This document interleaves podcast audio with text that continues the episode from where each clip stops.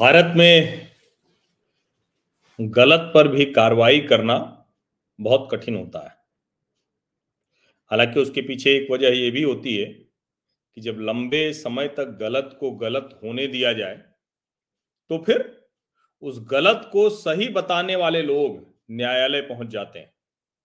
और ऐसा ही आज हुआ जब एमसीडी के बुलडोजर जेसीबी मशीनें वो पहुँची जहांगीरपुरी तो ज़्यादा समय नहीं लगा। सोचिए, सुबह दस बजे से कार्रवाई शुरू हुई और बमुश्किल डेढ़ घंटे कार्रवाई हो पाई। और उतनी ही देर में सर्वोच्च न्यायालय से यह निर्णय आ गया कि यथा स्थिति बनाए रखा जाए। यथा स्थिति बनाए रखा जाए का मतलब क्या हुआ? यथा स्थिति बनाए रखा जाए का मतलब यह हुआ कि फ़िलहाल जो तोड़फोड़ की कार्रवाई हो रही थी, वो नहीं हो सकती। अब आप सोचिए जरा कि याचिका किसकी है पता है? याचिका है जमीयत उलेमाए हिंद। ये जो जमीयत उलेमाए हिंद हैं, कई बम धमाके के जो आरोपी हैं, कई तो दोषी भी साबित हुए। उनके लिए भी ये लड़ती है, उनके लिए भी अदालत चली जाती है, सुप्रीम कोर्ट चली जाती है, हाई कोर्ट जाती है। वही जमीयत उलेमाए हिंद जो है, वो सर्वोच्च न्यायालय गई और उसने रुकवा लिया। फ़िलहाल बुलडोजर, जो सुबह सुबह नौ बुलडोजर और तीन जेसीबी, वो गई थी वहाँ, फ़िलहाल उन पर रोक लग गई है। और ये देखिए मैं जो खबरें हैं, ये लाइव अदालत पर मैं देख रहा हूँ कि कौन लोग गए थे इनके वकील के तौर पर। तो इनके वकील के तौर पर जो गए हैं उन वकीलों का नाम जान लीजिए। सुप्रीम कोर्ट बार एसोसिएशन के पूर्व अध्यक्ष दुष्यंत दवे, कपिल सिब्बल, ये दोनों लोग गए थे और जमीयत उलमाए हिंद की याचिका थी। अब कल इस पर फिर से सुनवाई होगी। ये ऑर्गेनाइजेशन वही है जो अहमदाबाद धमाके के जो दोषी हैं, उनका केस लड़ रही थी। अब फ़िलहाल जब सर्वोच्च न्यायालय का निर्णय आ गया तो एमसीडी को कार्रवाई रोकना ही था, बुलडोजर को रुकना ही था। लेकिन एक बात तो तय हो गई, और वो बात क्या है? जब हम पूछते हैं कि आखिर कौन लोग हैं जो इन दंगाइयों, पत्थरबाजों के साथी हैं? कल आतिशी मारलेना ने एक ट्वीट किया, एक ट्वीट करते हुए कहा कि दरअसल ये जो अंसार है, जो इसका मुख्य आरोपी है, उस अंसार को तो भारतीय जनता पार्टी ही बढ़ावा दे रही है। और वो दूर दूर से फ़ोटो खींच रहा है, भाजपा की कोई स्थानीय नेता है, पार्षद पद की उम्मीदवार रही होंगी या पार्षद रही होंगी तीन चार फ़ोटोज़ डाली। और पहले चूँकि उसकी तस्वीरें आ गई थी और भारतीय जनता पार्टी कह रही है, आरोप लगा रही है कि ये तो बाकायदा आम आदमी पार्टी में शामिल हो चुका है, आम आदमी पार्टी का नेता है। लेकिन अब ये तो भाजपा और आप आरोप प्रत्यारोप लगाते रहेंगे। लेकिन सच्चाई कैसे जाने? तो सच्चाई जानने के काम आया बुलडोजर। बुलडोजर ने वो चेहरा दिखा दिया और साफ़ साफ़ बता दिया कि दरअसल ये आम आदमी पार्टी है, जिसके नेता अंसार जैसे लोगों को बचाते हैं। ये जो NDMC north Delhi municipal corporation office of the assistant commissioner उनकी तरफ़ से एक चिट्ठी गई है DCP north west police station Ashok Vihar को। Special joint encroachment removal programme in Jahangirpuri Delhi उसमें टाइम लिखा हुआ है 400 पुलिस पर्सनल चाहिए। उन्नीस तारीख को दो बजे दोपहर के बाद या बीस तारीख और इक्कीस तारीख को साढ़े नौ बजे से। तीन दिन का चलाना था तो ज़ाहिर है कल नहीं हुआ, आज सुबह से शुरू हुआ।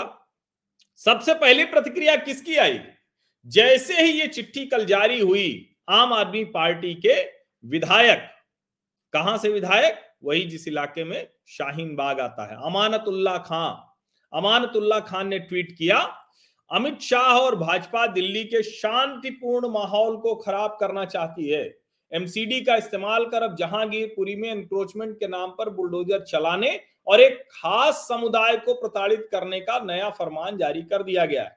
समय रहते लगाम नहीं लगी तो ये घटिया राजनीति देश को ले डूबेगी इतने पर नहीं माने, पहले चिट्ठी कोट करके लिखा, फिर वीडियो जारी किया और फिर से वही लिखते हुए कहा कि ये एक समुदाय को प्रताड़ित करने का नया फरमान है, इससे पूरे देश का माहौल खराब होगा।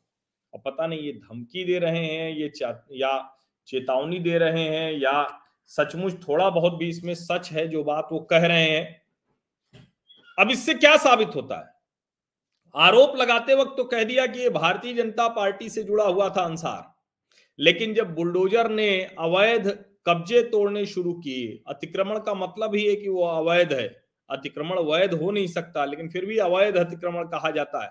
जो खुलेआम एकदम से जिसको कहते हैं ना कि सीना ठोक के जो अतिक्रमण कर लिया जाए, और वही अतिक्रमण जहांगीरपुरी में है, साठ फीट चौड़ी सड़क है, लेकिन वहाँ के हम लोग तीन चार दिनों से जो विजुअल्स देख रहे हैं, जो वीडियो जा रहे हैं, वो आधी से भी कम सड़क बची रह गई।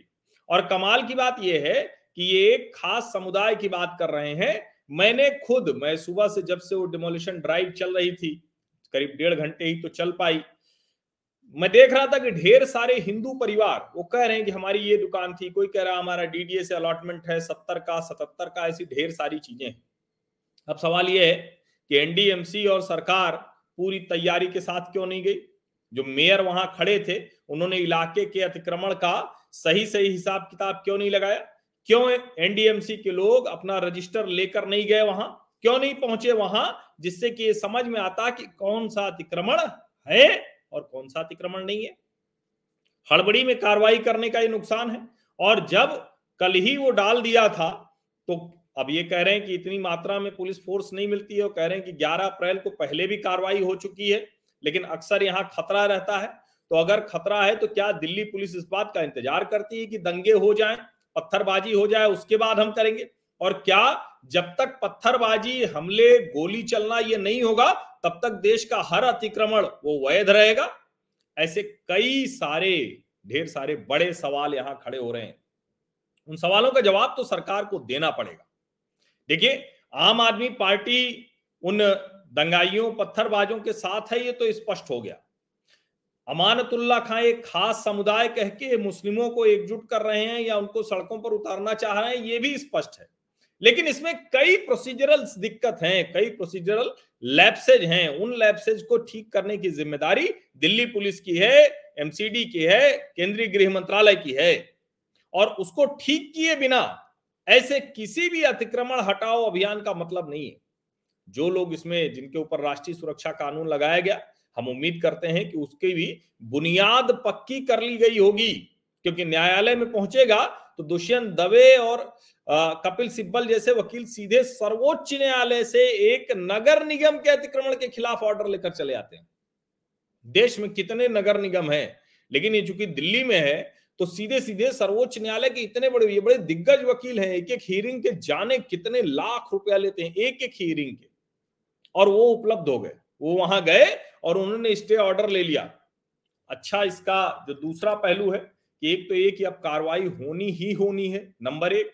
दूसरा, जो बुलडोजर और जेसीबी लेकर गए हैं तो उन्होंने अवैध अतिक्रमण को चिन्हित करने के साथ साथ एक कोशिश की होगी कि उसका कानूनी आधार भी दुरुस्त किया जाए, क्योंकि बिना कानूनी आधार के तो ये होने वाला नहीं है। तीसरी जो महत्वपूर्ण चीज़ है कि जब सर्वोच्च न्यायालय में सुनवाई होगी, कल अभी फिर से सुनवाई होने वाली है तो उस सुनवाई में दिल्ली पुलिस, एमसीडी, ये सब के सब अपना पक्ष मजबूती से रखेंगे। और एक बात और समझ लीजिए, ऐसे समय में जब इस तरह से जो अवैध अतिक्रमण है उनको तोड़ने का अभियान चलता है तो ढेर सारे ऐसे लोग होते हैं जो सड़क किनारे रह रहे हैं, मानवता दिखती है ह्यूमैनिटी दिखती है, उनकी तस्वीरें देखकर सचमुच कलेजा मुँह को आ जाएगा। सरकार को यह भी तय करना पड़ेगा कि किस तरह से ऐसी चीज़ें, वो स्थितियाँ ना बने। अब ठीक है कि प्रधानमंत्री ग्रामीण और शहरी आवास योजना के ज़रिए बहुत कुछ जो है, वो हो रहा है। लेकिन इसके बावजूद अगर इस तरह से अलग अलग जगह से लोग आते हैं, अवैध कब्जा करते हैं और उसके बाद फिर वहाँ रहने लगते हैं, दुकान खोल लेते हैं, ऐसे ही कब्जा कर लेते हैं और कल को वो जब टूटता है तो उसका ह्यूमन एंगल निकल कर आता है। और अभी जो स्थिति बनेगी, वो यकीन मानिए कि जिस तरह की स्थितियाँ चल रही हैं, जिस तरह की स्थितियाँ चल रही हैं, उसमें इसको भी अलग अलग नज़रिए से पेश किया जाएगा। एक वर्ग होगा जो कहेगा कि एकदम से मुसलमानों को प्रताड़ित कर दिया गया और उसी में एक वर्ग होगा जो नया लेकर आएगा कि देखो क्या मतलब है अमित शाह का, क्या मतलब है मोदी का, भाजपा राज में भी हिंदू की दुकान टूट रही है, ये सब आएगा। लेकिन ये हिंदू और मुसलमान की दुकान टूटने का मसला नहीं है। ये मसला है अवैध रूप से रह रहे लोग, अवैध कब्जा करके रह रहे लोग, दिल्ली जैसी जगह को खतरे में डालने वाले लोग, राष्ट्रीय सुरक्षा के लिए खतरा बने लोग और उसमें दिल्ली पुलिस और एमसीडी की जो लापरवाही है, हीला हवाली है, उसके जिम्मेदार लोग उन सबको उन सब के ऊपर कड़ी कार्रवाई होनी चाहिए और ठीक है, अब आपको और कोई अवसर नहीं मिला, ये काम तो पहले करना चाहिए था, इसलिए इसकी टाइमिंग पर तो सवाल बार बार खड़े होंगे ही। लेकिन अगर अब भी आपने इसको दुरुस्त कर दिया तो यकीन मानिए, दिल्ली और दिल्ली जैसे ही देश के अलग अलग हिस्सों में ऐसे बारूद पर, ऐसे खतरनाक ज्वालामुखी पर, राष्ट्रीय सुरक्षा के लिए, आंतरिक सुरक्षा के लिए जो बहुत बड़ा खतरा है, ऐसी बस्तियों की पहचान करना पड़ेगा और अतिक्रमण उसकी पहली शुरुआत होती है, बुनियाद होती है। पहला कदम राष्ट्रीय सुरक्षा के लिए खतरा कहाँ से शुरू होता है? वो अतिक्रमण से शुरू होता है। इसलिए इसको रोकना बहुत ज़रूरी है। और मैं फिर से कह रहा हूँ कि ये सब प्रतीक हैं, ये सब चीज़ें करनी है, ज़रूरी है, लेकिन अमित शाह जी, एनआरसी दिल्ली में शुरू करिए। एनआरसी दिल्ली में शुरू करिए। बिना एनआरसी के ये नहीं सुधरने वाला है। जब तक नेशनल रजिस्टर ऑफ़ सिटीजनशिप नहीं होगा, तब तक ये चीज़ें दुरुस्त नहीं होने वाली। और निश्चित तौर पर सर्वोच्च न्यायालय ने ऐसा अड़ंगा लगा दिया है, लेकिन कानूनी नज़र से देखें तो ये बहुत प्रत्याशित था, ये होना ही था, क्योंकि इसकी तैयारी नहीं की गई थी, नोटिस नहीं भेजी गई थी, अतिक्रमण होने दिया गया था। तो ये सारी चीज़ें हैं जो एक के साथ एक जुड़ती हैं, और जब न्यायालय में ये सारी चर्चा होती है तो कम से कम इस मामले में सिर्फ़ न्यायालय को दोष देने से काम नहीं चलेगा।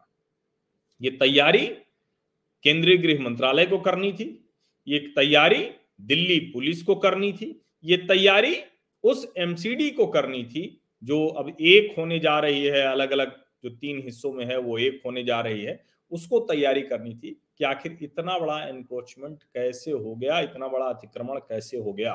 और मैं फिर से कह रहा हूँ, ये सिर्फ़ जहांगीरपुरी का मसला नहीं है, देश के अलग अलग राज्यों में अलग अलग शहरों में ऐसे ढेर सारे अतिक्रमण के किस्से हैं, ऐसे ढेर सारे अतिक्रमण की वजह से पूरा का पूरा, जिसको कहते हैं ना कि शहर खराब हो गया, गली खराब हो गई, मोहल्ला खराब हो गया, आप जरा सोच के देखिए। जिस तरह के अतिक्रमण यहाँ जहांगीरपुरी में दिख रहे हैं, कोई भला व्यक्ति वहाँ रहना चाहेगा क्या? नहीं रहना चाहेगा। जब तक किसी को ढंग की जगह रहने की नहीं मिल रही है, तब तक तो वो रहना चाहेगा। इसी से साबित हो जाता है कि वो जगह कितनी खराब है। इसी से साबित हो जाता है कि ये कितना ज़्यादा दिल्ली के बीच में, दिल्ली में इस तरह की एक जगह है, जिस जगह को ऐसे अपराधी, आतंकवादी किसी का भी अड्डा बन जाए, बनता रहे, उस पर कोई फ़र्क नहीं पड़ता है। जहाँ पर पुलिस के ऊपर पत्थरबाजी होती है, गोली चला दी जाती है। और कहानियाँ आ रही हैं, बिल्कुल ठीक कहानी है कि भाई जिस तरह की चीज़ें हैं, उसमें हिंदू मुसलमान वहाँ लहरा ये रह रहा ये कहते हैं, लेकिन उसको समझिए कि वो सारी की सारी चीज़ें आखिर किधर लेके जा रही हैं। जब आपको मानवतावादी कहानी बतानी है, तब तो कहेंगे हिंदू मुसलमान रह रहा है। जब अतिक्रमण दोनों का टूट रहा है तो अमानतुल्ला कहेंगे कि एक खास समुदाय को प्रताड़ित करने के उद्देश्य से ये सब हो रहा है। दोनों बात कैसे सही हो सकती है? या तो वहाँ हिंदू मुसलमान शांति से नहीं रह रहा है, क्योंकि आप तो कहते हैं ना कि वो सिर्फ़ मुसलमानों को प्रताड़ित करने के लिए भारतीय जनता पार्टी काम कर रही कल तो ये भी कहा आतिशी मार लेना की प्रेस कॉन्फ्रेंस थी और आम आदमी पार्टी ने आरोप लगाया कि देखिए, ये तो भारतीय जनता पार्टी से जुड़ा हुआ है, फ़ोटो भी उसको दिखा दी कि देखिए, ये कोई स्थानीय पार्षद हैं, उनके चुनाव में ये लगा हुआ था। अब उसके बाद अचानक क्या हुआ कि जैसे ही भारतीय जनता पार्टी ने तथाकथित तौर पर अपने ही जो वर्कर है या जो भी आप आरोप लगा रहे थे, उसके खिलाफ कार्रवाई कर दी एनएसए लगा दिया। और सिर्फ़ एनएसए नहीं लगाया, वहाँ जो अवैध अतिक्रमण जिन लोगों ने भी किया है, उन सब के खिलाफ कार्रवाई शुरू कर दी। तो आप अचानक क्या हो गया?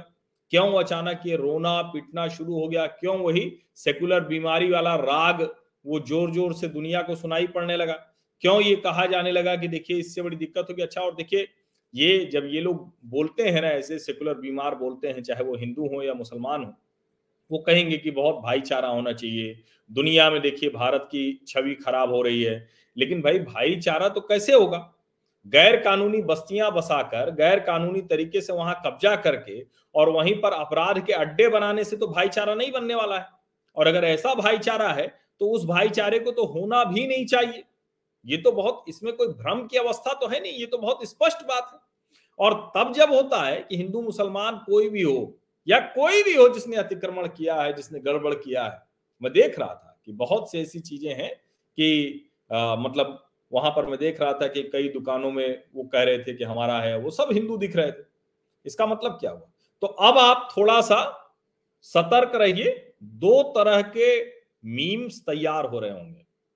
एक कहेगा कि देखो, ये कर नहीं पाए, कोई मतलब नहीं है, ऐसा क्या गृह मंत्री है, ऐसा क्या अमित शाह है, ऐसी क्या एमसीडी की एनडीएमसी की है कि वो तैयारी से ही नहीं गए, फंस गए। सही भी है, ठीक लगेगा भी आपको। दूसरा एक मीम तैयार होगा पिक्चर्स तैयार होंगी फ़ोटो तैयार होगी सोशल मीडिया पर बम्बार्ड किया जाएगा कि देखिए, ये हिंदू विरोधी सरकार है। कोई जूस वाले गुप्ता जी होंगे, कोई किसी का अपना डीडीए का पुराना अलॉटमेंट होगा और उसको दिखाकर कहा जाएगा कि देखिए, हिंदुओं को ये सरकार बर्बाद कर रही है। तो ये दोनों तरीके की जो एक किस्सा कहानी है नैरेटिव विमर्श गढ़ने का प्रयास किया जाएगा। लेकिन असली बात यही है कि देर से ही सही, लेकिन कार्रवाई तो हो रही है। सर्वोच्च न्यायालय ने भले उसमें, भले उस पर रोक लगा दी है, जो कि कानूनी आधार पर होगा। बड़े बड़े वकील, कपिल सिब्बल और दुष्यंत दवे पहुँच गए हैं। जमीयत उलमाए हिंद ने याचिका दाखिल की है, लेकिन सुनवाई कल फिर होनी है। अब एनडीएमसी को और दिल्ली पुलिस को पूरी तैयारी के साथ जाना चाहिए, जिससे कि कल जब कार्रवाई शुरू हो तो उस पर कोई अड़ंगा ना लगे, या भले ही कुछ दिन और लगे, लेकिन ठीक से बहस हो जाए, चर्चा हो जाए, जिससे स्टे ऑर्डर बुलडोजर और जेसीबी पहुँचने के बाद ना आए। आप सभी का बहुत बहुत धन्यवाद इस चर्चा में शामिल होने के लिए। और मैंने जब ये शेड्यूल किया था प्लान किया था कि ये बात मैं करूँगा तो मुझे ये उम्मीद नहीं थी कि इतनी जल्दी ये ऑर्डर आ जाएगा। लेकिन जिसको कहते हैं ना कि अच्छा देखिए, अभी बाइट आई है थोड़ी देर पहले। वो कह रहे हैं स्पेशल सीपी हैं दीपेंद्र पाठक। वो कह रहे हैं कि सुप्रीम कोर्ट ऑर्डर पे उन्होंने कहा स्टेटस को के लिए कि ये सिविक एजेंसी यानी एनडीएमसी तय करेगी क्या करना है। हम तो यहाँ सुरक्षा देने के लिए हैं। तो ये है। बहुत बहुत धन्यवाद। आप सभी लोगों का इसमें और कोई डेवलपमेंट होगा तो फिर हम बात करेंगे। धन्यवाद।